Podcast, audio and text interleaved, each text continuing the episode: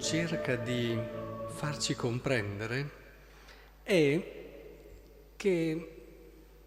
noi anche uscendo oggi da questa Eucaristia, se avessimo uno sguardo di fede, uno sguardo profondo,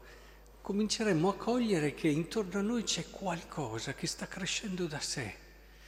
qualcosa che è stato messo, seminato da Dio dentro all'umanità, dentro al cuore dell'uomo e che pian piano cresce e non ci rendiamo conto di come, ma c'è, cresce ed è un qualcosa che riusciamo a vedere solo se abbiamo una grande fiducia nell'uomo, una grande fiducia nella bontà che Dio ha messo nel cuore dell'uomo. Bisogna però saperla vedere questa bontà, bisogna saperla riconoscere, bisogna avere quegli occhi che carichi di fiducia nella fede, sanno a, dire, riempirsi il cuore di tutta questa bontà. Di bontà nel mondo ce n'è molta e può sembrarvi un po' controtendenza un'affermazione così, dove tutti si lamentano perché vedono continuamente cose che non vanno, eppure di bontà, di ricchezza, di umanità, di sacrifici eh, consumati nel silenzio del quotidiano, ce ne sono tantissimi. È importantissimo saper vedere quel regno di Dio che cresce proprio in un modo così silenzioso e nascosto. In fondo le cose negative fanno molto rumore, ma non sono più di quelle positive, anzi sono molte meno. E in questo senso allora è importante che sappiamo andare proprio lì,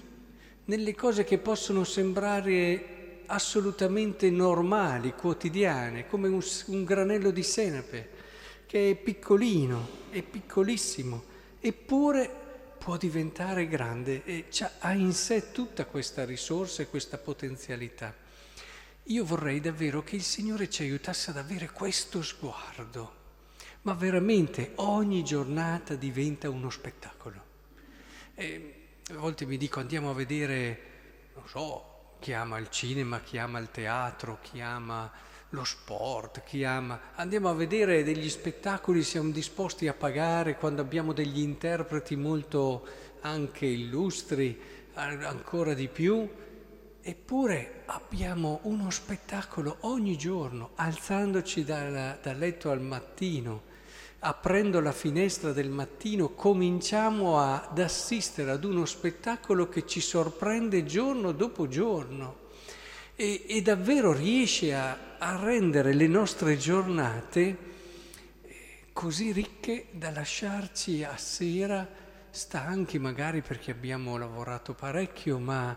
con un cuore colmo di stupore. Il cristiano è così,